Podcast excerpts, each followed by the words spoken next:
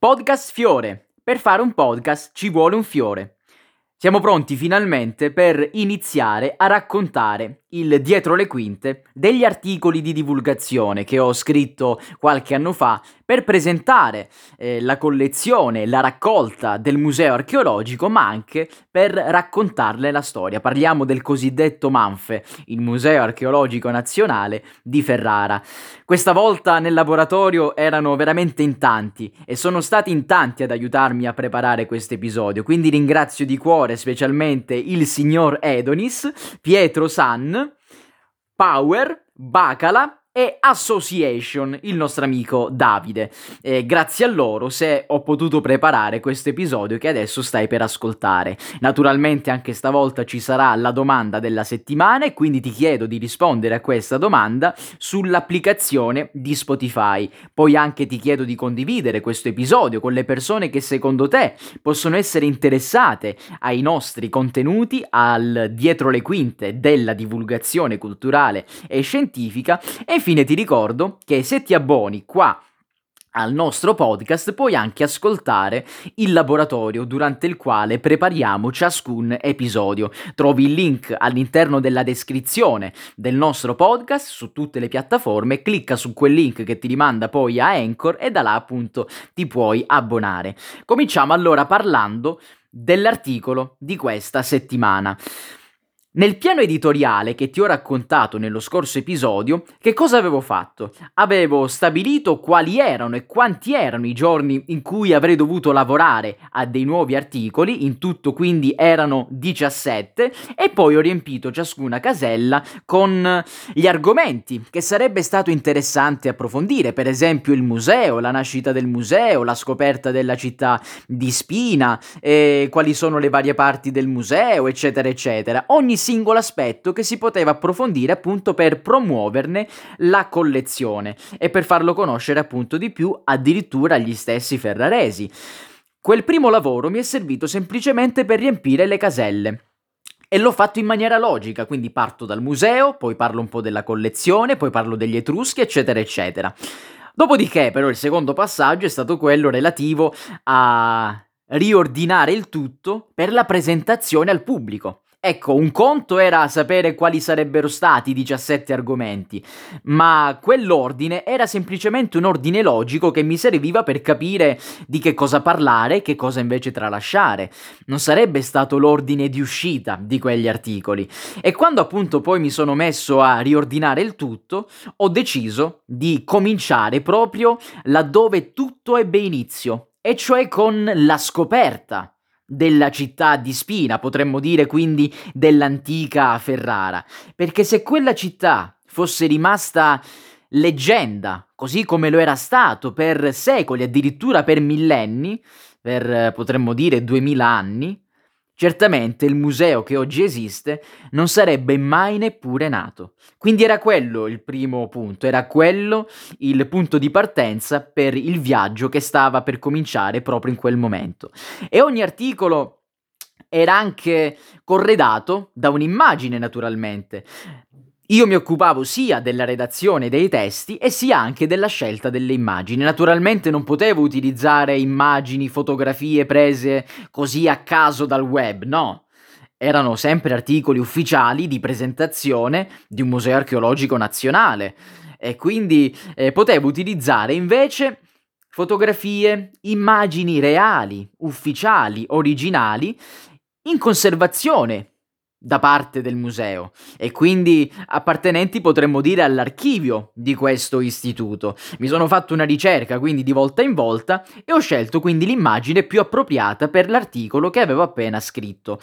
Avevo una giornata praticamente per lavorare a ciascun articolo, iniziavo dalla mattina, eh, scrivevo, prima di tutto naturalmente c'era la fase della preparazione, quindi mi informavo, poi scrivevo l'articolo e poi lo inviavo, eh, lo facevo leggere alla direttrice del museo, Paola De Santis, eh, per un controllo, una revisione. Devo dire che fortunatamente ogni volta che ho inviato questi articoli non c'è stata mai una eliminazione eh, di, di frasi, un cambiamento cambiamento, eccetera, appunto a sottolineare il profondo lavoro che c'era dietro e quindi l'assolu- l'assoluta affidabilità delle informazioni come al solito che ho inserito in questi articoli. Ecco, divulgare non vuol dire solo comunicare bene, divulgare vuol dire trasferire informazioni assolutamente corrette, assolutamente certificate e sulle quali non ci deve essere alcun dubbio. Quando si utilizza un indicativo è un indicativo, quindi c'è certezza, quando si utilizza il condizionale vuol dire che quella certezza appunto non c'è e bisogna segnalare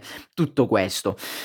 Ti parlo sì di questo articolo, ma ti parlo anche di come è stato recepito da parte del pubblico l'articolo stesso. Ecco, una volta che è stato pubblicato su Ferrara Italia, e adesso ti dico anche come è stato pubblicato, eh, è stato anche rilanciato, ripostato in altri siti di informazione, in altri blog, in altre testate online, eh, specialmente siti regionali, siti locali, sia dell'Emilia Romagna, anche alcuni del Veneto, eh, perché in effetti si raccontava questa storia antica eh, la storia che ha dato inizio poi anche alla vicenda della città estense. E in particolare questo articolo è stato anche rilanciato poi dal eh, profilo ufficiale, dalla pagina ufficiale Facebook del Museo Archeologico di Ferrara, che in realtà gestivo io e quindi io stesso ho pubblicato quel post, parleremo anche di questa avventura, e in particolare una persona, una signora, ha voluto contribuire a questa conversazione, a questa presentazione di contenuti e ci ha fatto sapere, commentando questo post, che nel mezzano, tra un po' vedrai che cos'è questo mezzano, gli agricoltori avevano addirittura trovato dei pezzi di colonne e dei capitelli. Come? Andando giù, potremmo dire scavando semplicemente con l'aratro e basta. Pensa, si lavora la terra e lavorando tranquillamente questa terra per l'agricoltura si trovano dei pezzi di colonne e dei capitelli. Di che cosa stiamo parlando? Eh, adesso te lo racconto. Questo articolo io l'ho chiamato La città nascosta dall'acqua, un giallo millenario in pianura padana. E non è stato presentato così e basta su Ferrara Italia perché il direttore decise all'epoca di creare una vera e propria nuova rubrica, gestita appunto da me, dove si raccontavano le radici di Ferrara. E questo sarebbe stato il primo articolo di, nuova, di questo nuovo spazio nel quotidiano e lo intitolò lui stesso Le nostre radici. Fu una cosa molto bella, eh, una cosa che apprezzai particolarmente. Mm, devo essere sincero, non avevo pensato a una vera e propria nuova rubrica, ma semplicemente alla continuazione di quello che avevo fatto fino a quel momento e quindi raccontare ancora una volta eh, storie, leggende, eh, racconti, eh, curiosità non conosciuti relativamente alla città di Ferrara, con l'unica differenza che stavolta tutte avevano a che fare anche con il museo archeologico, invece no, una vera e propria nuova rubrica all'interno di questo quotidiano. E allora cominciamo a raccontare questa storia, la storia di Spina, una fantomatica città, addirittura una città molto importante si diceva, che però non aveva lasciato alcuna traccia.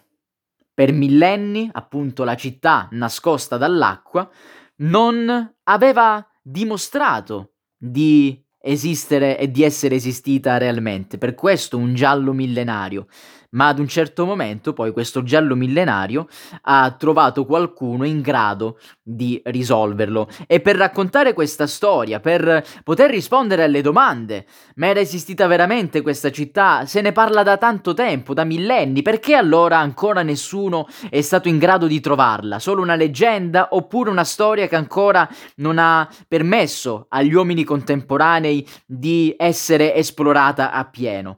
Dobbiamo partire dall'antichità. Perché gli antichi greci, gli antichi romani eh, ci avevano detto attraverso le fonti, i documenti che ci sono arrivati, che questa città di Spina era un porto commerciale molto importante, quello che viene definito un emporio. Eh, emporio nel senso che era un centro di smistamento, eh, si facevano tante attività mercantili all'interno di questa città, una città tra l'altro che eh, affacciava sul mare e quindi per questo era anche un porto, un momento di arrivo, ma anche un momento di partenza, e quindi un centro strategico. E dal IV secolo a.C. fino al I secolo d.C., le fonti che abbiamo sembrano, eh, sembrano collocare questa città sempre più distante dalla costa, quindi partendo dal IV secolo a.C. fino ad arrivare al primo d.C., ogni volta queste fonti eh, ci dicono che la città è sempre più distante dalla costa. Quindi una città che si muove, una città che cammina, oppure più probabilmente una costa che ha modificato la propria fisionomia e quindi una costa che si è spostata, una costa che si è allontanata sempre di più dalla città e quindi potremmo dire che uh, il mare ha fatto sempre più ritorno verso se stesso, quindi si è sempre più allontanato da questa città e la terra quindi la distanza tra la città che un tempo era un porto e il mare è sempre diventata più grande, si è sempre allungata. Questo ci avevano raccontato appunto gli antichi greci, gli antichi romani, ma anche nel Medioevo si continuava a parlare di questa città. Anzi, ci si interrogava su questa città. Eh, tante ipotesi sono state portate avanti anche durante il periodo medievale, fino ad arrivare poi all'umanesimo. Ecco, con l'umanesimo siamo ancora ufficialmente all'interno del Medioevo, ma siamo nella parte finale di questa età della nostra storia. Siamo cioè nel XV secolo, nel 400. E che cosa succede durante il periodo dell'umanesimo? Eh, vengono effettuate diverse ricerche toponomastiche nella zona di Comacchio. Ecco, ci troviamo appunto accanto a questa cittadina eh, Comacchio che cosa vuol dire ricerche toponomastiche? Vuol dire che si iniziano a fare delle ipotesi relativamente ai nomi dei luoghi che si trovano appunto in questa zona. C'è chi dice una cosa, c'è chi ne dice un'altra, ancora non era una vera e propria scienza la toponomastica, però attraverso delle suggestioni si cercava di capire quale fosse l'origine dei luoghi che avevano una certa denominazione. E non a caso eh, quella zona anche adesso è ricca di nomi che mettono in risalto proprio l'abitudine di, eh, come dire, gestire l'acqua, di gestire i corsi d'acqua. Quindi è importante questo elemento, c'era l'acqua e c'era la volontà di gestire questi corsi d'acqua. Forse quello poteva essere un ulteriore elemento per risolvere questo mistero, ma poi dall'umanesimo bisogna entrare nel vivo rinascimento e allora siamo nel Cinquecento. Che cosa succede? Devi sapere che in questo momento storico, in generale, eh, c'è una maggiore attenzione relativamente alle vestigia del passato, ai resti anche che vengono recuperati eh, grazie ad una eh, archeologia ante litteram. Si fanno tanti ritrovamenti, per esempio molto conosciuta era Pompei, e avvengono dei ritrovamenti anche in questa zona e in particolare questi ritrovamenti vengono attribuiti al periodo etrusco. Quindi si parla di Etruschi. E allora si fa avanti sempre di più l'ipotesi che Spina dovesse essere ricercata tenendo conto di quella gestione dell'acqua che abbiamo detto poco fa, quindi anche i problemi idrogeologici che si vivono in quella zona. Abbiamo detto che già tra il IV e il I secolo avanti Cristo e Cristo eh, la costa si è allontanata sempre di più da quella che prima era una città portuale, quindi bisogna tenere conto di questo, bisogna tenere conto dei comportamenti che avevano e che hanno tuttora i fiumi e le coste in quella zona e allora forse là era da ricercare la chiave del mistero. E Tieni conto che qua abbiamo aggiunto un altro elemento, cioè l'elemento del periodo etrusco. Quei eh, rinvenimenti che avvengono si dovrebbero assegnare proprio agli etruschi. E siamo nel 500, poi passiamo al 600. Vedi, ogni volta che eh, passiamo da un'epoca all'altra, eh, ulteriori elementi si aggiungono a questa storia. Sì, ma si aggiungono in maniera estremamente lenta. Ci sono voluti millenni per risolvere questo mistero. E nel 600 in particolare dobbiamo segnalare una cosa. E cioè che un medico bolognese, tra tutto quello che succede anche in altri contesti, Gianfrancesco Bonaveri, intuisce qualcosa. E cioè, secondo le sue osservazioni e basandosi anche su quello che era stato realizzato e che era stato teorizzato nei decenni precedenti, i rinvenimenti che si verificano a Valle Trebba, e una delle valli che si trovano nella zona di Comacchio, forse nascondono i resti della città etrusca appunto di Spina. E perché si troverebbero là? Perché questi resti sarebbero ormai immersi in un ambiente totalmente paludoso e lagunare, quindi dove l'acqua la fa assolutamente da padrone. E quindi non è stato il primo a teorizzare una cosa del genere, ma a sistematizzare tutto questo e quindi a presentarlo in maniera completa, beh sì, dobbiamo tutto questo proprio a lui. E siamo nel 600, adesso invece ci spostiamo verso l'800 800 e succede qualcos'altro, perché abbiamo un ingegnere, eh, Elia Lombardini, che alla fine di questo secolo individua riferisce di aver trovato quello che chiama il lido etrusco, e cioè il litorale, la costa etrusca. E dove sarebbe questo lido etrusco? Sarebbe costituito da una serie di dune, dune di sabbia, che passerebbero quindi anche per Valle Trebba. Eh, tutti gli elementi sembrano tornare, quindi forse a Valle Trebba che dobbiamo cercare qualcosa. Ecco, un territorio quindi che è stato ormai circoscritto, ma fino finora abbiamo avuto solo ipotesi, teorie, qualche rinvenimento, eccetera, ma non c'è stata la cosiddetta pistola fumante, la smoking gun ancora non è stata ritrovata, manca la prova sicura, manca la localizzazione esatta della città. Eh, si sapeva che era stata fondamentale nel passato del mare, del mare Adriatico, del Mediterraneo anche in generale. Sì, ma dov'era questa città? Si è fatto qualche rinvenimento un po' di qua, un po' di là, ma ancora non si è scoperto dove era localizzata esattamente. E allora, dall'Ottocento, ci dobbiamo poi muovere verso l'inizio dell'archeologia vera e propria, perché eh, finora abbiamo avuto la toponomastica, abbiamo avuto le fonti, i documenti, nulla però di concreto. Sarebbe stata proprio l'archeologia, eh, circa cento anni fa, a risolvere per sempre questo mistero, perché nel 1919, sotto la direzione di un ingegnere, Aldo Mattei, ecco che iniziano le attività di bonifica di Valle Trebba. Non stiamo parlando eh, di una missione che aveva appunto il compito di ritrovare questa città, no, ma stiamo parlando di bonifiche. Bisognava bonificare Valle Trebba, che era appunto molto paludosa. Due fasi erano previste in questa bonifica. Da un lato la bonifica idraulica, quindi appunto per l'acqua, e dall'altro lato allora la canalizzazione interna per gestire al meglio questi corsi.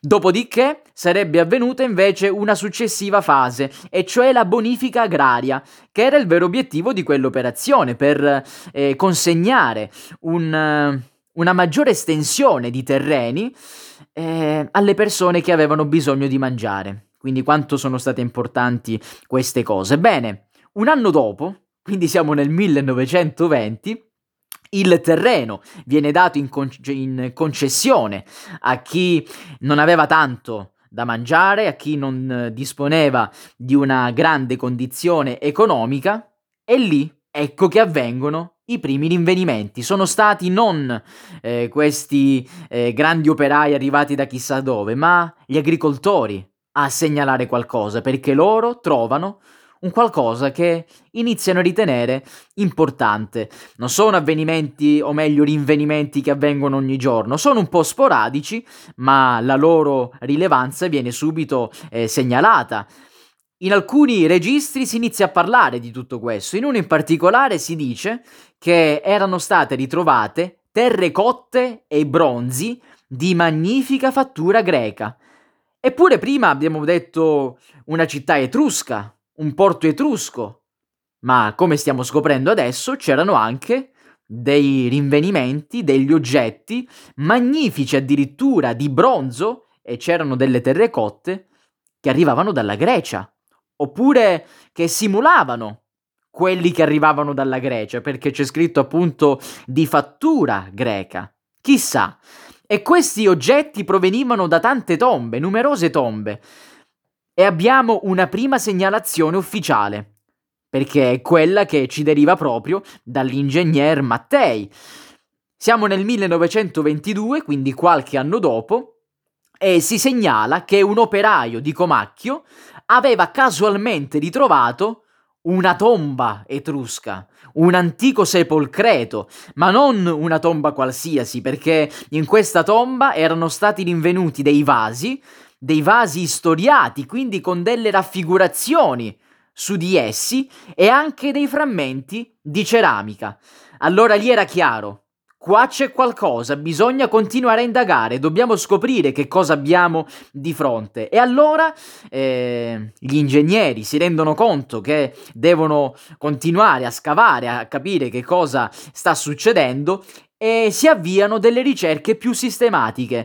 Eh, da un lato, prima abbiamo detto le bonifiche, adesso invece l'obiettivo è proprio quello di ritrovare questi antichi oggetti e capire che cosa il terreno sta nascondendo. E grazie appunto a queste missioni che possiamo definire appunto archeologiche, sono tornate in quel momento alla luce migliaia pensa, migliaia di tombe, ma nella tomba all'epoca non si metteva solo la persona deceduta, come spesso si fa oggi.